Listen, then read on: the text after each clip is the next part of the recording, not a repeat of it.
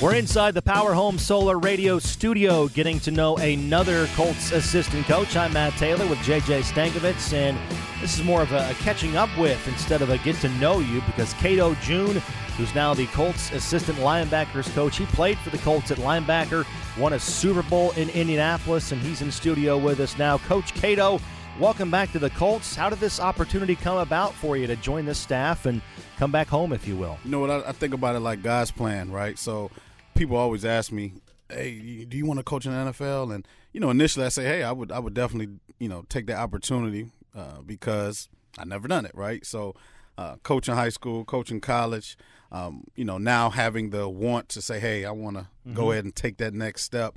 Did the internship uh, a few times, a couple different places, actually twice here, once in Detroit, um, and then you know, it's funny because. Uh, David Thornton's been here, and I'm always, you know, we always talk back and forth, and and you know I shot him shot him a text. I'm like, yeah, man, you guys are you know I saw you know Eberflus was leaving and you know just you you just never know. I'm just shooting him a text. We're just talking about that, and then I see uh, Gus Bradley gets hired. I'm like, oh snap, man. Gus. I said, so I said I sent I literally sent Gus a message like. Uh, you you know, because I, I, didn't know, you know, it was reports that he may or may not. I'm saying, hey, you're gonna look good in Colts Blue, you know, man. I'm I'm I'm ready when you know when when you know I'm ready. That's it was something something like that. Sure. And whatever the pieces came together, however it was, and DT hit me back and said, "Hey, you might get a call from Frank." I'm like, "Huh?" So I'm just like, "Okay, cool." So now I'm all excited, and wife is excited.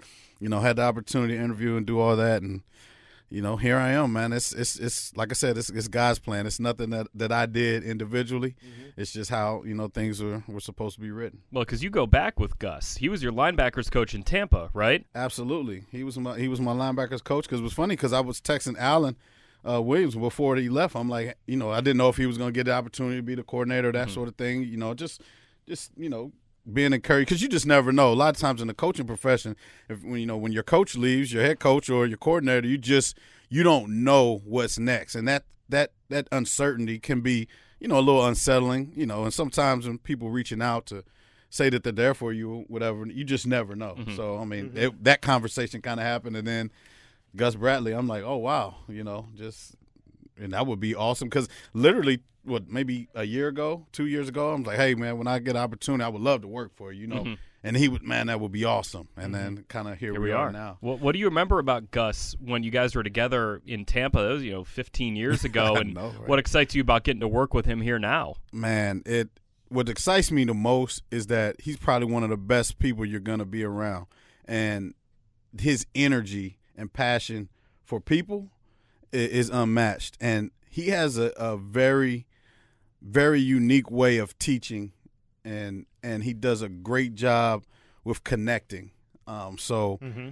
that that part of me as a player i just i felt like a rookie again when i went there. And i was like wow this is awesome. Because it was just different. It was a total different and it gave me a different perspective. Like you don't have to coach just one way. You know you you can coach in whoever you are and that's who you are that's who he is as a person so I'm like, yo, this is just his authentic self, and you know who he is and how he operates. So, and he cares about people and this being able to pour into people.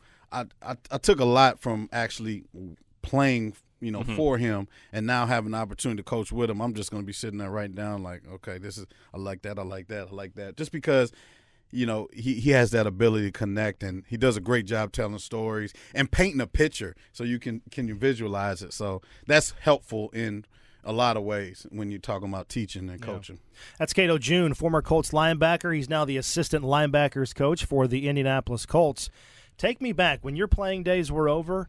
How did you know you had the coaching bug, or did it happen before your career ended? Well, I always knew I wanted to to work with kids and, and give back in that capacity.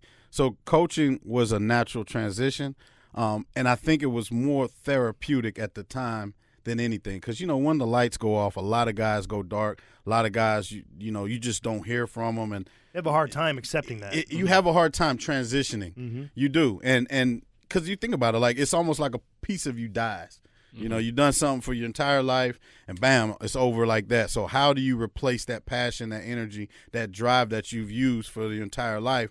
You know, to to continue, you know, living and, and that's that's where it was for me. So I went back and I was the you know the head coach and AD at my high school that I went to, which is once again one of those full circle moments. So it's like this is awesome. I have you know hopefully something to give this group of of kids and the people that I'm around, and hopefully I can impact um, you know some of the young coaches and coaches that that were on my staff, and that's kind of what why that was my why at the time. You know, hey, I just want to I want to pour into people and, and you know pour into these kids, pour into the community and hopefully at some point, you know, things will, you know, yeah, figure themselves out. And that that that was my initial, you know, purpose. I'm interested in, in this because you have played at all three levels, right? High school, college, uh, the NFL with the Colts. You've coached at all three levels now as well.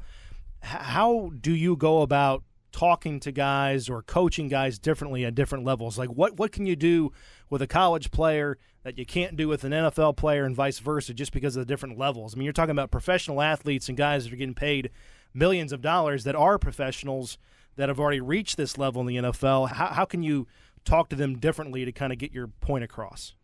I think that what I learned most coaching high school football is that everyone needs different things. Um, everyone is at different levels, and the hardest thing at the high school levels because you have a maybe hopefully a couple guys that are really good. You mm-hmm. like, man, I can do some things different. And you have some other guys that are awful.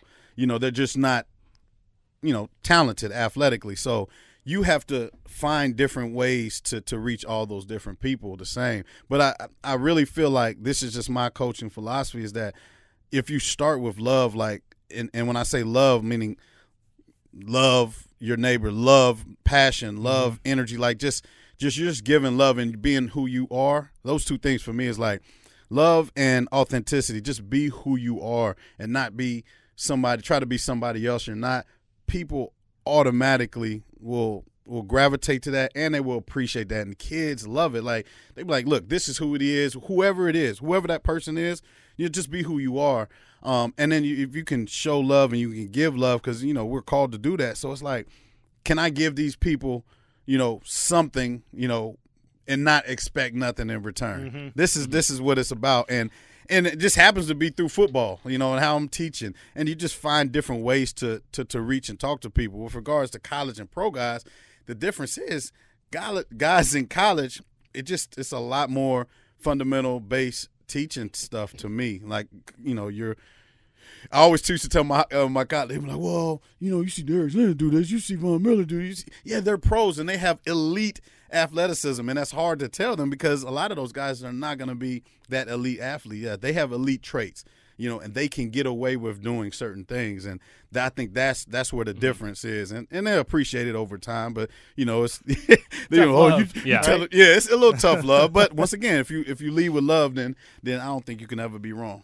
So you you talking about elite traits? You're going to coach a guy who's got some elite traits in Darius Leonard, and it's funny, Cato. I was talking to Robert Mathis a couple weeks ago, and I was like, "So what do you think of Cato?" He's like, "He's going to help Darius get two more turnovers a year." And I'm like, "Dude, right, like Darius had like 15 turnovers last year. What? what well, let's what? get 20. Let's get 20. There you go.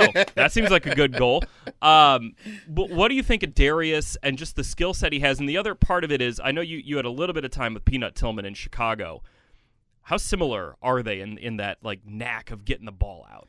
Now it's being taught, and and if you understand the ball is the game, it's real simple. Hey, I'm gonna find any way to disrupt the football, and he does an awesome and excellent job of you know one having a knack for seeing the ball and, and, taking the ball away. And, and and defensively, to me, you know, always philosophy was always score and get the ball back. So it's like, how can I get the ball back? Let's go score. And he does them both. So like it's it's it's fun to watch, and you know just you know when you think about it, it's say how can I continue to improve? It's just like anything else. Hey, this guy does a great job of this. Hey, let's let's try to you know take it to the next level and, mm-hmm. and be more efficient and more effective across the board, and not just say, hey, I'm just gonna go attack the ball. Like you know maybe being you know more strategic and when you do it mm-hmm. and because a lot of times if like say for instance when when we were playing like and i'm playing cover two if i if i'm jumping all these routes and the only concerned about trying to get interception, I'm leaving the safeties of somebody out to dry. So just understanding, hey,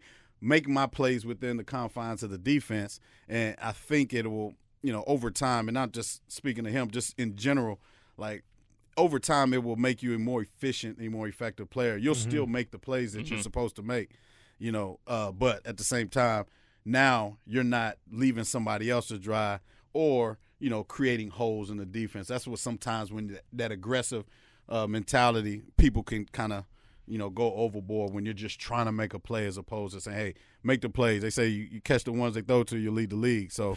um, it, it, it's not that many opportunities. You think, what is it? Somebody lead the league, what, 10, 12 interceptions? That's 12 plays in six, 700 snaps. Yeah, You know right. I mean, when you put it in perspective, it's, Right. it's you know, it's not a lot. That's Cato June, assistant linebackers coach for the Colts. I mean, where is that for these linebackers? Great linebackers, Darius Leonard, Bobby Okereke. Darius is, is great already, but I mean, obviously, everybody can grow, everybody can get better. Certainly, it's going to be in subtle areas for those guys. You've evaluated them on tape a little bit. I mean, what's their ceiling? How much better can those guys be from where they already are? You, know, when you look at it, I I'll take a use example. My example is uh, I had the great fortune to play with some of the greatest players at their position of all time. And you know, and, and I I don't say that loosely or take it lightly. it, it is just fact. You know, what I mean, Peyton is one Yeah. of the greatest Number players of all 18, time. yeah, that guy. Derrick Brooks is one of the greatest players. Like Yep. they they have jackets. Marvin Harris, like all these people, I'm looking up. They're like, wow, they have all these accolades. What was the similarities about them? It was, hey, I'm I'm a great player, great, but how can I get better? give you an example. It's true, uh, true story. My first year in Tampa, went down. We are going over overpower to our most simplistic defense. He done saw it for you know 13 straight years. Him and Monte Kiffin together, same defense, same everything.